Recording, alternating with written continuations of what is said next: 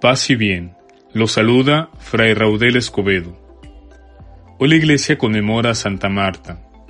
El Evangelio de hoy presenta dos figuras conocidas por los cristianos, Marta y María.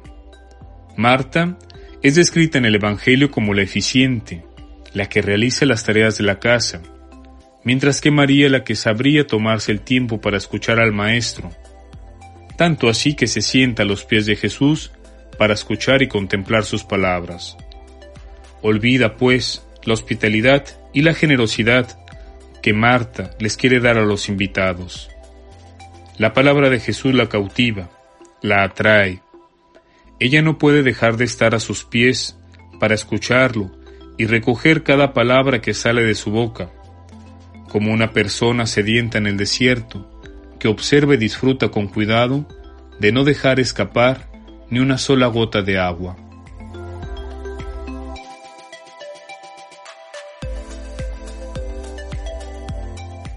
Jesús alaba su actitud contemplativa de escuchar, porque sabe muy bien que el hombre no vive solo de pan, sino de la palabra que sale de la boca de Dios.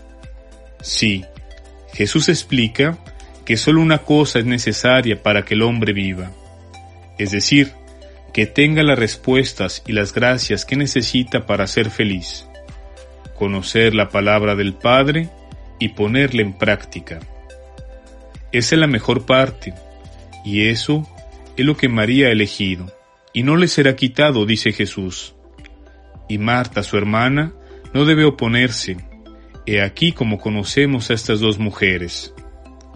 Marta, la mujer generosa, y María, la mujer que escucha. Lucas nos muestra cómo los creyentes debemos seguir a Jesús con el ejemplo de Marta y María. Ambas encarnan la actitud que nosotros mismos estamos llamados a adoptar hacia Jesús, servirle con todo nuestro ser y escucharlo con todo nuestro corazón.